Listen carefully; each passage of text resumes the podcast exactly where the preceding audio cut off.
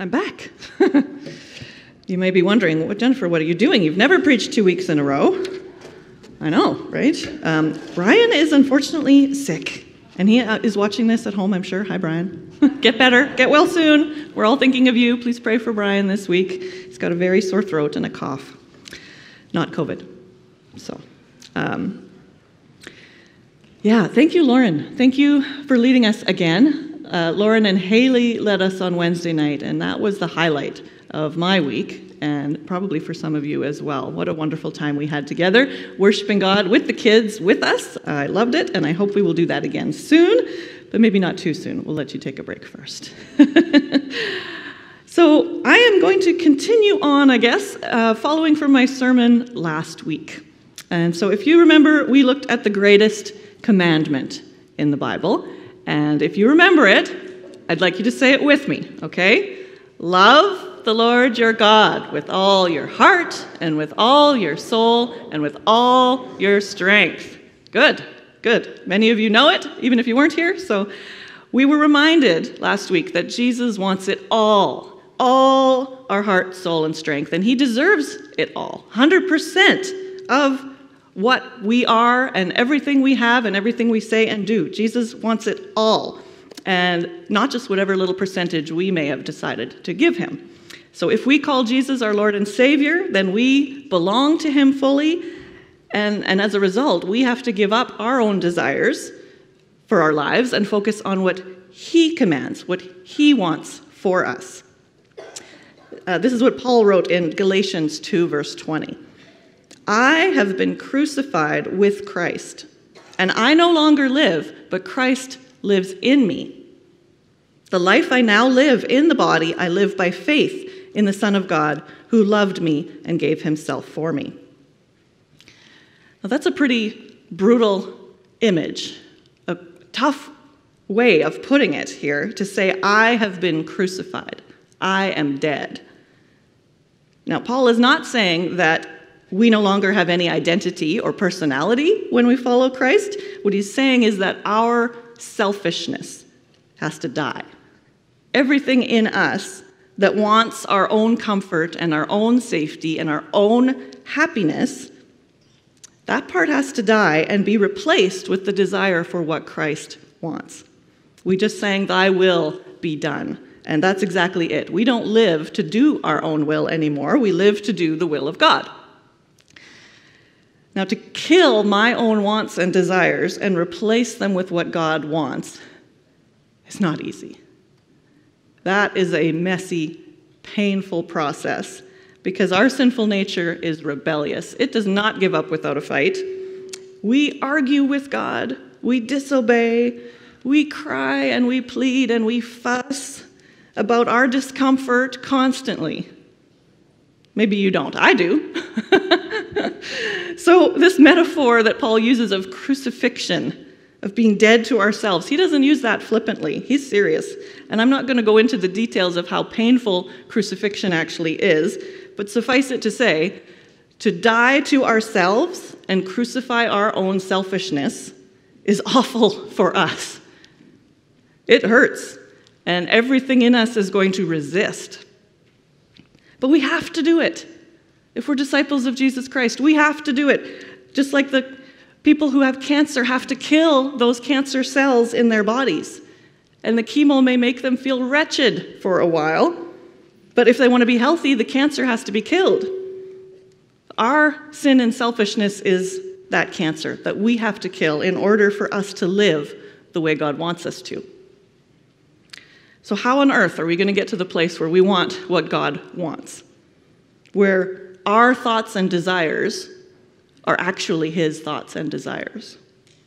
We can never do this in our own strength. We're never going to have the willpower for this. It has to be the work of the Holy Spirit within us. He has to change our hearts. And that's why we're seeking revival as a church. That's the title of this whole series that we're in right now, Seeking Revival. We are praying for God to soften our hearts and help us to want what he wants. Now, there's a story in the Bible of a man who refused to let his heart be softened. He did not want what God wanted, even though he was one of God's prophets. He's a really fascinating character. He's one of the most well-known characters in the Bible, and he's even got his own VeggieTales movie. For those of you who enjoy a good VeggieTales movie, it's my favorite one, actually. Can anybody guess who it is? Yeah, you got it, Lauren. You've seen enough VeggieTales to know. Jonah, the prophet Jonah. He was quite a guy. Now, if you've never read the story of Jonah, I encourage you to look it up in your Bible or on your phone. Um, in the Pew Bible in front of you, it's page eight ninety-seven. I checked that for you, although the page numbers are right in the center of the Pew Bible, so it makes it a little tricky. But page eight ninety-seven, okay? But it can be hard to find it because it's only four short chapters. It's a really easy read. You can read his whole story in just a few minutes. But man, there's a lot of stuff packed in there. Most kids in Sunday school already know the first part of Jonah's story, and many of you do too, but for those of you who might not, I'm going to quickly summarize what happens to Jonah. So God tells Jonah to go and preach to the city of Nineveh and tell them that they have been wicked and they have offended God and that he is going to destroy them. But Jonah hates the Ninevites, and so he doesn't want to go there. He goes the opposite way. He gets on a boat going to Tarshish instead. And a huge storm comes up while the boat is at sea. Everyone in the boat is about to drown, and they're asking why this has happened. And so Jonah speaks up and admits it's his fault because he's running away from God. And he says they should throw him overboard, which they don't want to do, but eventually they have to do because they're all going to drown. So they throw him into the sea, and a huge fish, sometimes called a whale, we don't really know, a fish of some kind, swallows him, and he's in the belly of the fish for three days. So, of course, he repents and says he'll do what God told him to do. So the fish spits him out on the shore, and off he goes to Nineveh. And he learned his lesson about the consequences of disobeying God. That makes a very nice, tidy ending if we stop right there. And so we often do. It's got a nice moral to the story right at that point. But there is more to Jonah's story that isn't as exciting, but it's just as important. Jonah goes and preaches to the Ninevites, and they actually repent of their sins and ask for God's forgiveness, and God gives it. He spares them, and then Jonah gets really mad. That's the part I want us to read today. So turn with me to Jonah chapter three, and we're going to start at verse six. This is right after Jonah has preached to the Ninevites and told them that they are wicked and God's judgment is coming. So three verse six, when Jonah's warning reached the king of Nineveh, he rose from his throne, took off his royal robes, covered himself with sackcloth, and sat down in the dust. This is the proclamation he issued in Nineveh. By the decree of the king and his nobles, do not let people or animals, herds or flocks, taste anything. Do not let them eat or drink, but let people and animals be covered with sackcloth. Let everyone call urgently on God. Let them give up their evil ways and their violence. Who knows? God may yet relent and with compassion turn from his fierce anger so that we will not perish. When God saw what they did and how they turned from their evil ways, he relented and did not bring on them the destruction he had threatened. But to Jonah this seemed very wrong. And he became angry. He prayed to the Lord, "Isn't this what I said, Lord, when I was still at home? This is what I tried to forestall by fleeing to Tarshish. I knew that you're a gracious and compassionate God, slow to anger, abounding in love, a God who relents from sending calamity. Now, Lord, take away my life, for it's better for me to die than to live." But the Lord replied, "Is it right for you to be angry?" Jonah had gone out and sat down at a place east of the city. There he made himself a shelter, sat in its shade, and waited to see what would happen to the city. He's wanting fire to fall from heaven like it did on Sodom and Gomorrah. So he's watching. Then the Lord God provided a leafy plant and made it grow up over Jonah to give shade for his head, to ease his discomfort, and Jonah was very happy about the plant. But at dawn the next day, God provided a worm, which chewed the plant so that it withered. When the sun rose, God provided a scorching east wind, and the sun blazed on Jonah's head so that he grew faint. He wanted to die and said, "It would be better for me to die than to live." But God said to Jonah, "Is it right for you to be angry about the plant?" "It is," he said, "and I'm so angry I wish I were dead." But the Lord said, you've been concerned about this plant, though you did not tend it or make it grow. It sprang up overnight and died overnight. And should I not have concern for the great city of Nineveh, in which there are more than one hundred twenty thousand people who cannot tell their right hand from their left, and also many animals? Jonah's quite a guy, isn't he? He's just miserable. He does what God wants, but only because he has to. And we aren't told the outcome of Jonah's story. The book just ends with this question from God for us to ponder. I read a really amazing insight about Jonah last week that I want to share with you. And you know I've told you before that when something in the Bible is repeated, it's usually important. Just like in that greatest commandment, we get the word all three times. All our heart, all our soul, all our strength. Well, there's something repeated here in God's comments to Jonah uh, that I never really thought about before. And that's the word concern. God compares how Jonah is concerned about this plant with how God is concerned about the city of Nineveh. So I want to read you this quote. It's from Mark Buchanan, his book, Your God is Too Safe. He says this, "What is God mostly interested in? Strangely, anticlimactically, it has to do with concerns, with what our hearts fix on, with what stirs us in the depths and makes us rise to the heights. What are we concerned about? Is it what God is concerned about?" But both Jonah's disobedience and his obedience rise up from the same source, from what he is concerned about. He's concerned about himself. He's looking for the path of least resistance, the way of greatest convenience. He'll do whatever he must, obey, disobey, go to Nineveh, flee to Tarshish, to get God off his back. The last thing Jonah wants is for God's concerns to be his own. So when Jesus said that the greatest commandment was to love God with everything we are, all our heart, soul, and strength, don't you think that's going to mean that God's concerns should be our own concerns? And the Bible tells us that what concerns God the most is that we have loving relationships. A loving relationship with God himself and loving relationships with other people. In fact, the love for other people is so important to God that Jesus tells us it's the second greatest commandment, even though no one asked him. So last week I read the greatest commandment in its context in Deuteronomy, and today I want to read the context in which Jesus quoted it. This is Matthew chapter twenty-two, verses thirty-four to forty.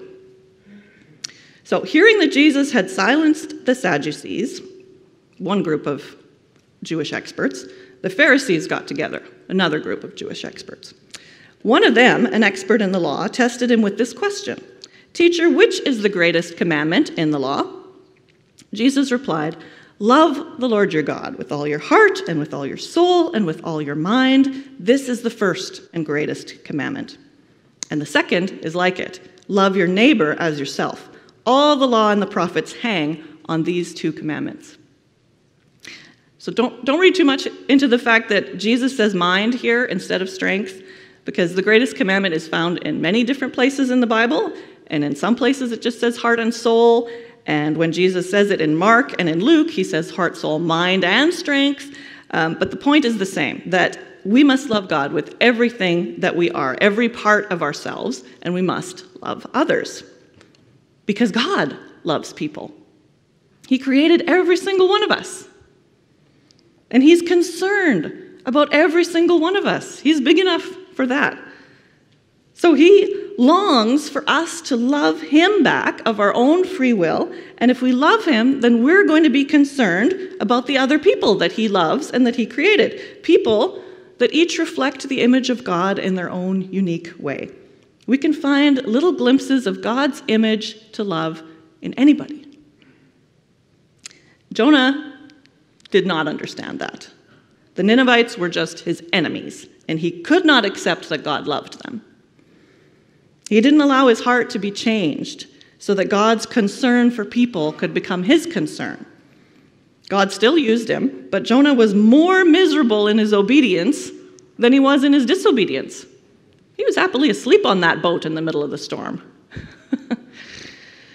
He could have been happy about the one hundred twenty thousand people that were saved, and he could have been grateful and in awe of God's compassion, but he wasn't. He was bitter.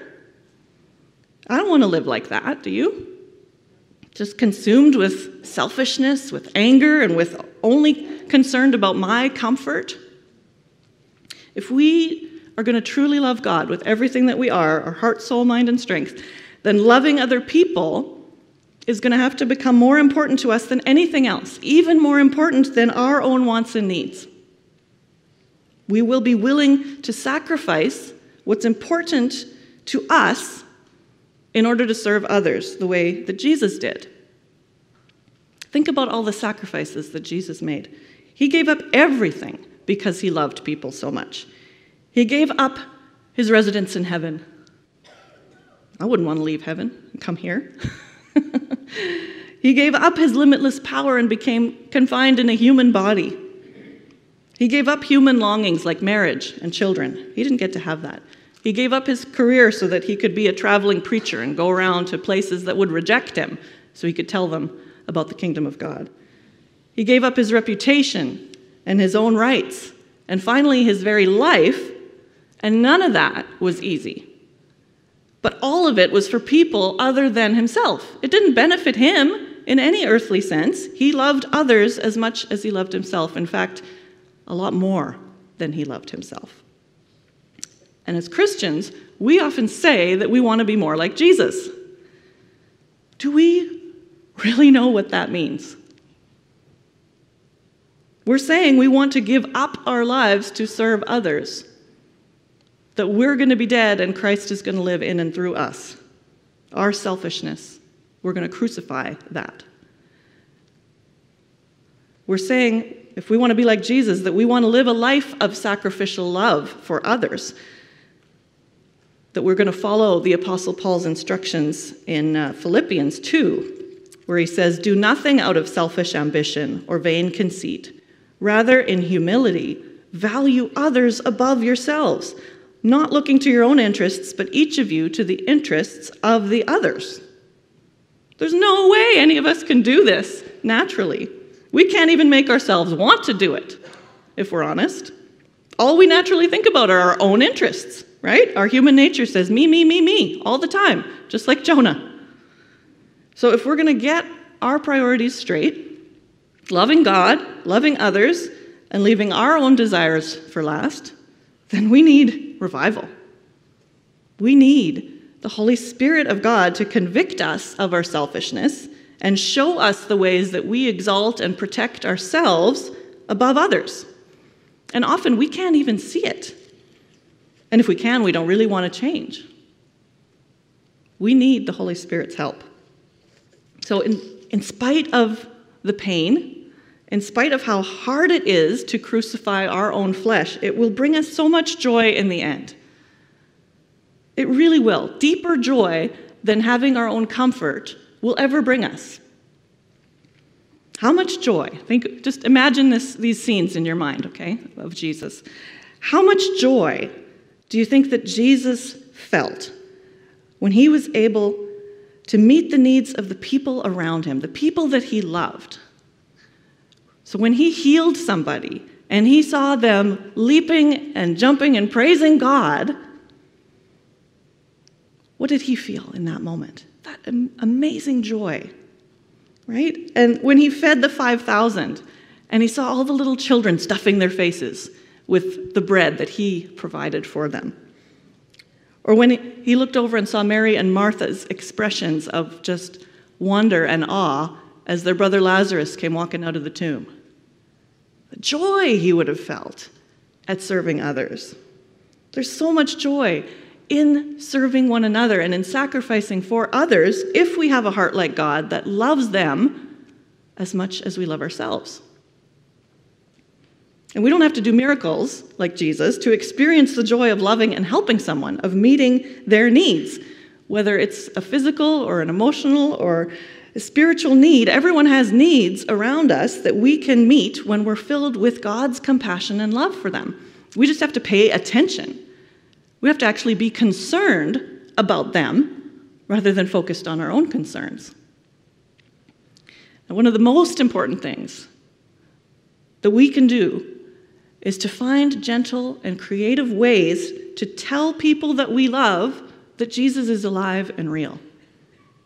And we need to share our stories of how much Jesus has done for us and how he's changed us. Because if I love someone as much as I love myself, how could I keep the good news of the gospel from them? If I believe salvation is only found in Christ, and if I believe that it's only in a relationship with him that we're going to find purpose and strength and peace in life, and I say that I love someone, but I don't tell them that, then I don't love them as much as I love myself. I don't. I might like them, and I might love my own comfortable and relaxed relationship with them. I might love that there's no pressure or awkwardness between us more than I actually want what's best for them. So if I love God and I love my neighbor as myself, then there's no escaping the fact that I need to tell others that Jesus loves them and wants a relationship with them. So our greatest concern as a church, as White Rock Baptist Church, should be how can we work together to tell our community that Jesus loves them and invite them to meet him. Our words and our actions, and every possible way that we can think of, should be saying loud and clear that we love our neighbors as ourselves. So what are we most concerned about? As a church, individually as well, but also as a church, what are we concerned about? Do our events and our budget and our actions and our words, both in the church and outside of the church, prove that we love people?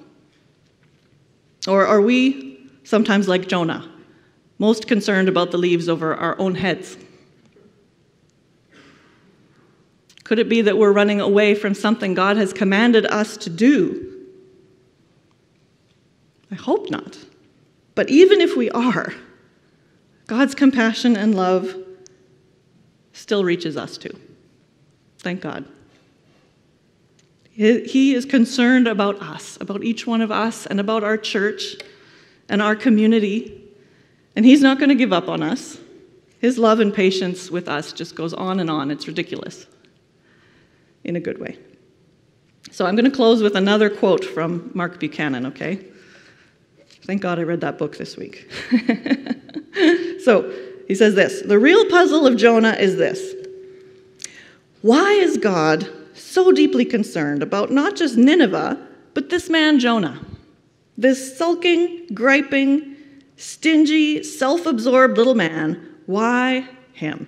Why would God pursue him to the ends of the earth, to the bottom of the sea, to the outskirts of Nineveh? Why would God keep chasing a man who flees him? Why doesn't God just honor Jonah's wish and leave him alone? Because God is too concerned." He's concerned about you this morning, and he's concerned about me, and every single one of us is the focus of God's attention and concern. He loves us so much. He's forgiven us so much, and he's been so patient with us. So I want to encourage you, let's bring joy to God by loving him back with everything that we are, and then loving the people that he loves. And when we can't do it, let's ask him for help. When we just don't have it in us to care about someone else anymore, we need to pray together for more of the Holy Spirit to fill us. We need him every moment of every day if we're going to be disciples of Christ and follow these two greatest commandments that he gave us. We need revival as a church. So let's pray together for that. Lord, you are good, and what you ask of us is good. It may not feel good, but Lord, it is what is best. So help us, Lord. Help us to kill our selfishness. Help us to choose to be concerned about the interests of others more than we're concerned about ourselves. Lord, every day we're going to continue to hear in our minds that cry of me, me, me, me. But Lord, may it get fainter and fainter as we focus on you. Lord, please help us as a church to be faithful to these two great commandments, to love you with everything that we are, and to love our neighbors as ourselves. Lord, within this church, I know that Satan is going to bring division and conflict and frustration between Christians, because that is what he always does when we seek revival. Lord, unify us by your Spirit, that we will see one another as brothers and sisters in our family. Lord, that we can't afford to be separated from or angry with. Lord, may we please find ways to resolve conflict and to be unified in our mission. May we not be distracted by any drama between us, that we aren't concerned about our community and our neighbors and our coworkers and our family members who don't know you. Lord, these are your concerns. So change our hearts, God. We can't do it, but we ask you to do it. And we trust you. We know you're working. Even when we can't see it or feel it, you will be working, and you will change us in time. We ask for your help today, Lord. Amen.